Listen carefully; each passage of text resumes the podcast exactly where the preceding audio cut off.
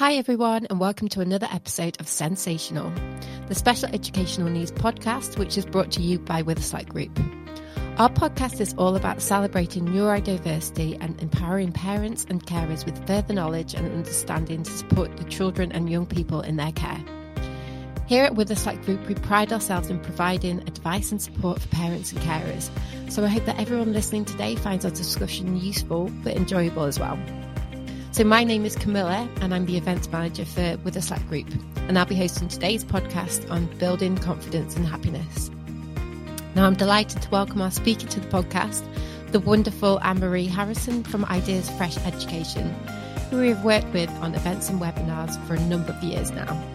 So, welcome, Anne Marie. Would you like to tell everyone a bit about yourself? Hi, hi, Camilla. Thank you, and thanks to Witherslack for inviting me along. It's always a delight to work with the Witherslack group because we really share um, a really similar ethos in terms of supporting and um, trying to understand and, and help uh, families and professionals who are working with neurodiverse children, which is, of course, exactly where I come from, and that's what my aim is too. So I de- de- develop and deliver uh, training programs and training sessions for families and professionals who are working in the field of neurodiversity. So I'm the education director for um, Ideas Afresh, and I look forward to chatting to you today.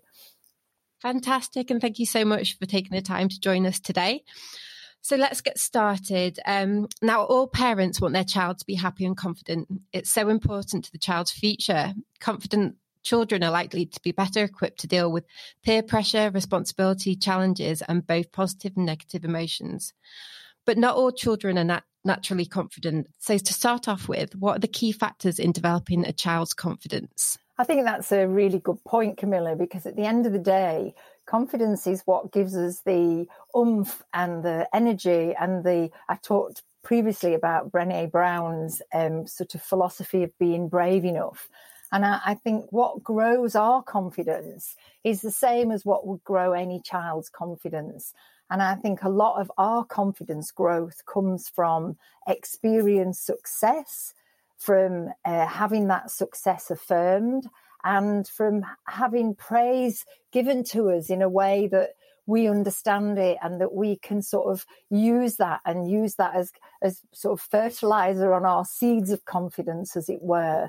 And I, I, think for our children it's exactly the same that you know it's so important that we give them praise in a manner and a way that they are really open and receptive to that. And i know you know, for a lot of neurodiverse children, families will say things like, well, if I tell him he's being good, you know, it seems to sort of trigger a negative response. And so sometimes we have to be very creative in how we deliver that praise. It might even need us to just be quietly, you know, writing a little sticky note and putting it on the fridge rather than giving very direct praise. But I'm sure we'll touch on that a little bit later on. But yeah. I think for a start, we need to think of confidence as growing those seeds.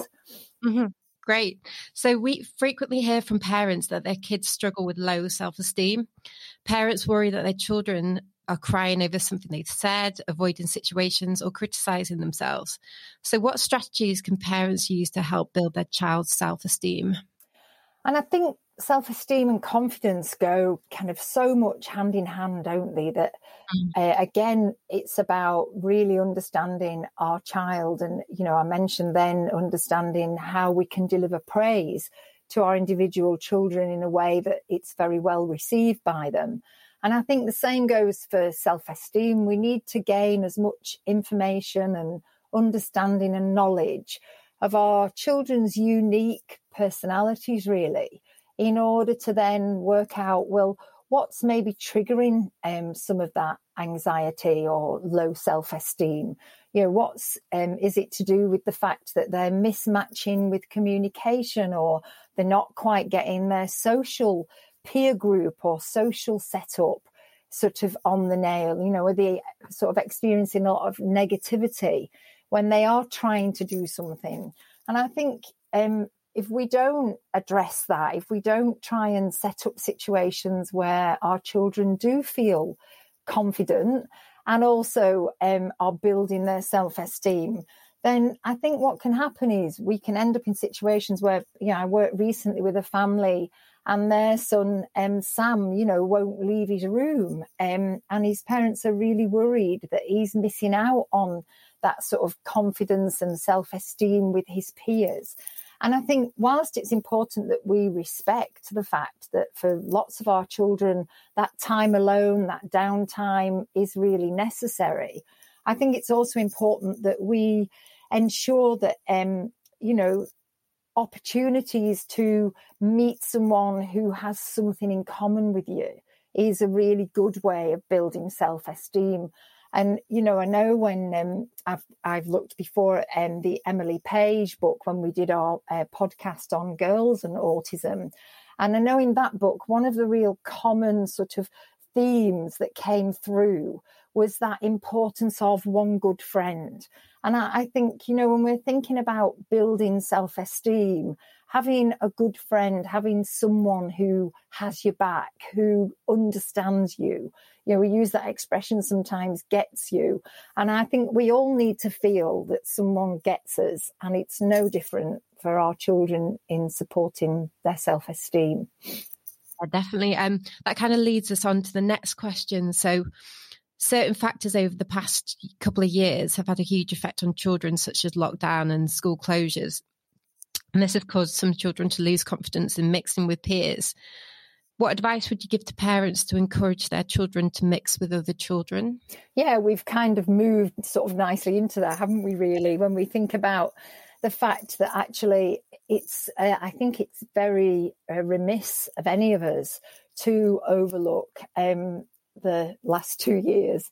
And I know I was having a, a conversation with some school teachers recently and sort of reassuring them that actually every child in the world is possibly, um, I think you have to choose a careful word. I don't want to say deprived or missed out, but they've had a different social experience. So, you know, they've had a, they've had, they've not had no social experience, but their social experiences have been different to maybe other generations have experienced in the past. And so in terms of mixing with more than just familiar adults or familiar family members, then they're on a new learning step, a new learning journey. And they may be having to start and understand about sharing, about turn taking, some of those real sort of skills that really kind of help with um, that whole area of building confidence in relationships.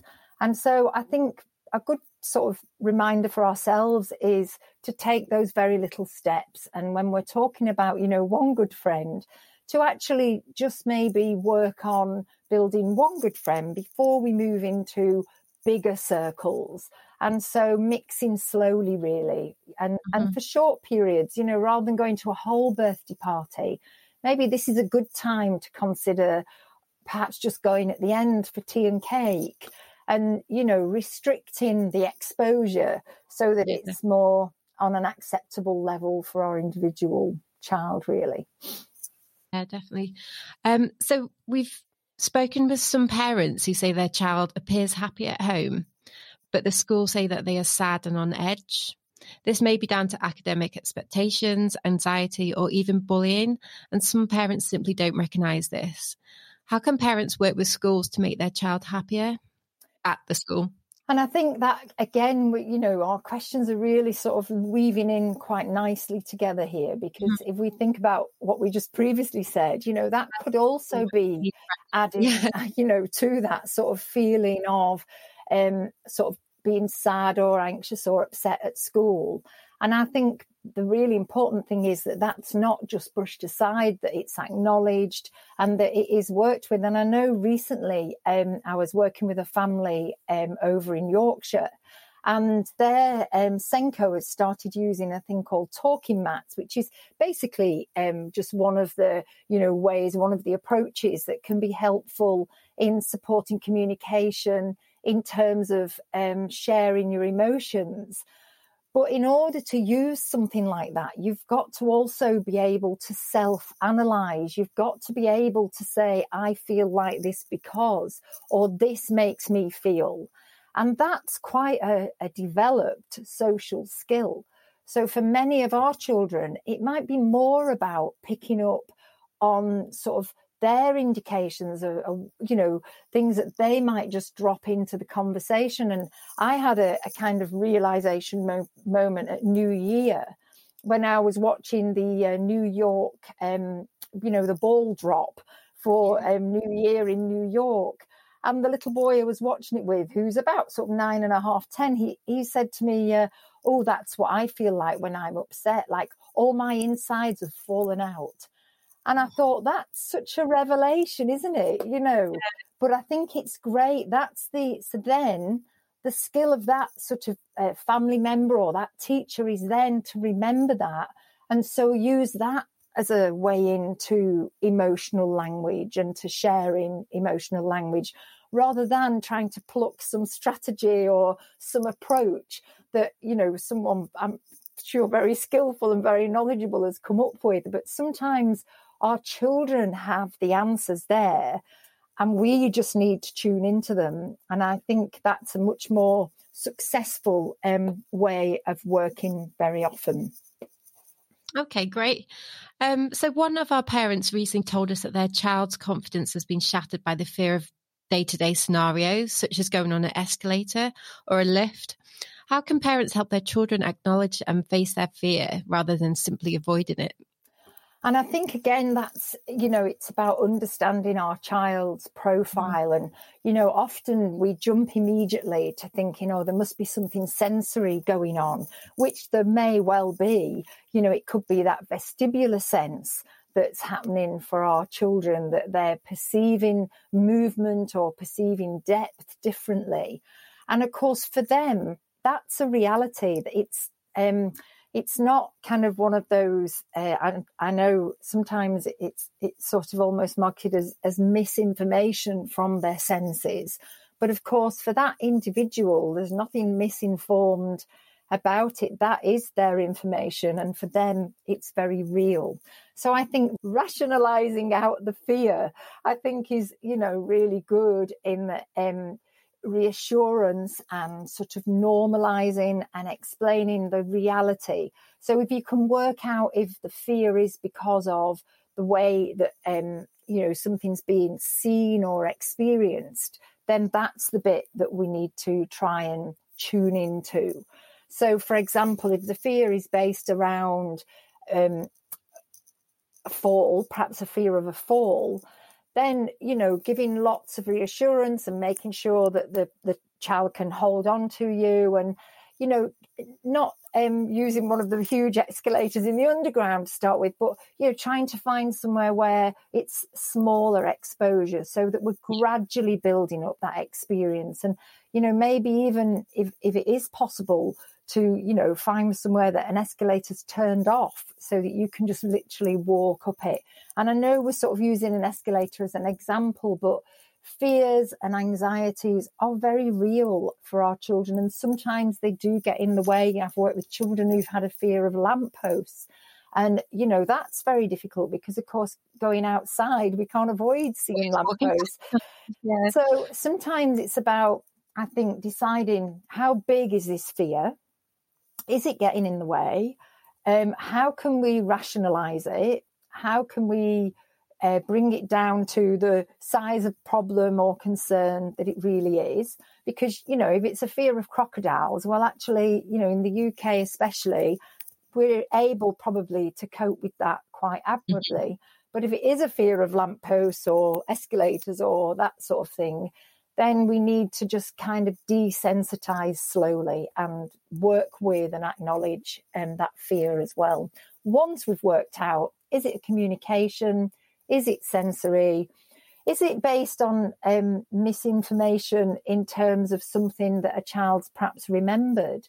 So sometimes reassure him with a, well, remember when we went to X, Y, or Z with a visual um, reminder you know you were okay and, and you you did it well so taking photographs of successful um, times can be really helpful in combating and working with fears that are getting in the way Yeah, fantastic. Um, so we've spoken a lot about the lack of confidence, but moving on to the other extreme, some parents say overconfidence is causing an issue. So the child can be too loud and uh, outspoken. How can parents help tone this down without crushing the child's spirit? I like that as well, Camilla, that we, we do acknowledge, you know, we don't want to crush a child's spirit because at the end of the day, it's a harsh world out there. So, you mm-hmm. know, you are so right to want to foster that sort of confidence and self esteem that we've talked about. You know, we want to embrace that happy go lucky personality. And, you know, perhaps in some situations, there is room for some social coaching and it's the same, really, isn't it? It's the same mm. as that child that's kind of at the other end of the spectrum and perhaps you know pain will be described perhaps in more neurotypical world as you know painfully shy or or reluctant to participate and anxious about joining in and they need the same social coaching as that child that perhaps comes over as being overconfident and sometimes i think we need to um, just hook into the knowledge that we have about this child because you know again in fact the the um, child who was in my mind over here in Yorkshire um, you know he's one of those little boys that um, you know he's he's coming up to sort of early teens now and he he's got away really through life by smiling his way through life. And um, you know he's worked out if he paints a big smile on his face that that seems to be a helpful way for him yeah. to sort of cope with the world. But in reality, you know, he appears very confident, but sometimes, like many adults, you know, that confidence can be a bit of a veneer. And we need to just sort of um, sometimes ease our way underneath to find the real, um, what's really going on here. So I mm. think, you know, social coaching is um, important for our children, which when I talk about social coaching, I'm talking about modeling, I'm talking about practicing, I'm talking about giving children lots of opportunities to succeed socially. And, you know, if necessary, putting in some very clear uh, visual restrictions. So perhaps in school, if a child's putting their hand up 50 times in an hour, then, you know, giving them hand raised tokens and things like that. So, you know, we, we've not time to talk about lots of those strategies today, but, you know, they are often things that can be sort of really helpful in even a social situation. Great, great. So, um, cultural messages that kids absorb about having to be great at everything and look good can have a serious effect on their inner confidence and self image. What can the parent do to address this? I think, again, we're kind of going back to thinking about sort of normalizing and um, modeling and, you know, looking, um, you know, noticing those sort of changes in behavior. Um, I think sometimes we, I think, overlook um, the how much our children are sort of taking in. And, you know, it's not unusual for a, a neurotypical child um, to kind of feel um, socially challenged and, and how they can sort of fit in. And, and sometimes that kind of um, sort of so what um, approach for you know lots of our children. So i think sometimes our children do sort of berate themselves and what we don't want to do is to sort of spiral or get into our, you know we don't want to avoid our children spiraling into sort of negative opinions of themselves. So i think it's really important to talk about their individual profiles and explore together perhaps some maybe famous or well known people who have similar profiles and, and highlight those to you know build confidence. And i know um you know there's there's lots of uh, sort of things on twitter and on facebook that often um you know advocate all those you know they might say um what kind of some of the negative um thoughts around neurodiversity are but then you know they'll move into the the honest the creative the big hearted the empathetic the spontaneous the fun you know all those um, brave and eager and you know flipping round lots of those maybe negative connotations into um, more positive connotations for our children. Yeah, fantastic. So, the pressures of modern life for children and young people are having a real um, impact on their confidence. Social media, cyberbullying, family problems, and anxiety are just some of the different things children need to deal with. How can we recognize these Im- um, issues and how can we encourage our children to overcome them? I suppose, really, if we sort of strip back um, those concerns, what we're talking about really is keeping our children safe, isn't it? And equipping them to keep themselves safe. And I think, you know, teaching them to say no, um, making sure that their no's are heard sometimes.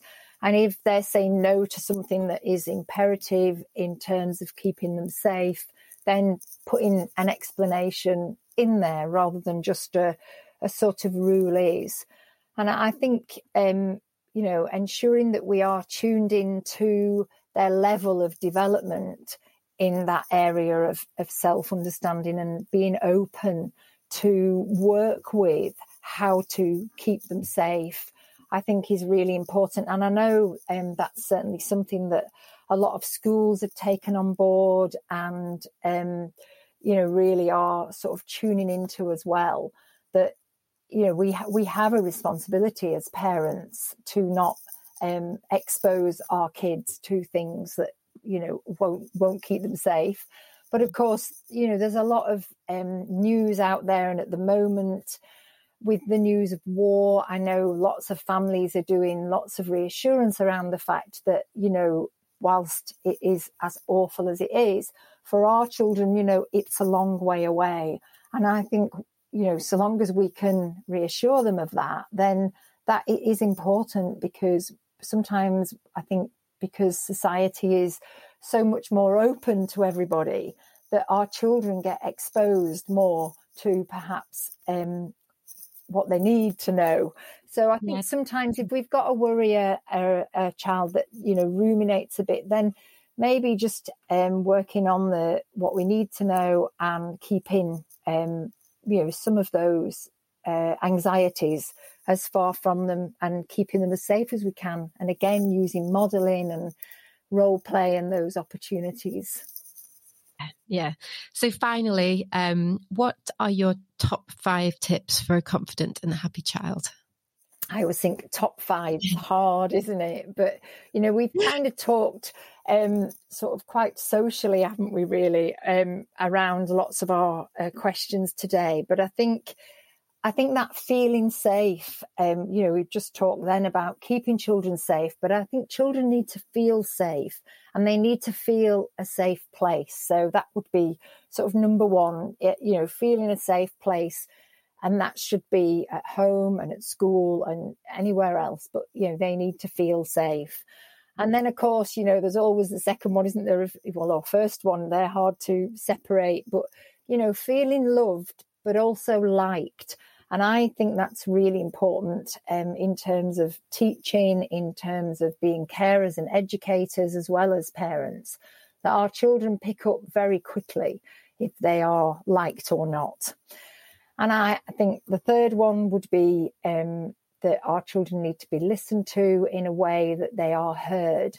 And that doesn't mean about letting children have their own way all the time, but you know, acknowledging um, what they're saying so that they know that you have heard them. And then I think my fourth one would be to use praise that is um, permeating into that individual and not just um, sort of cursory.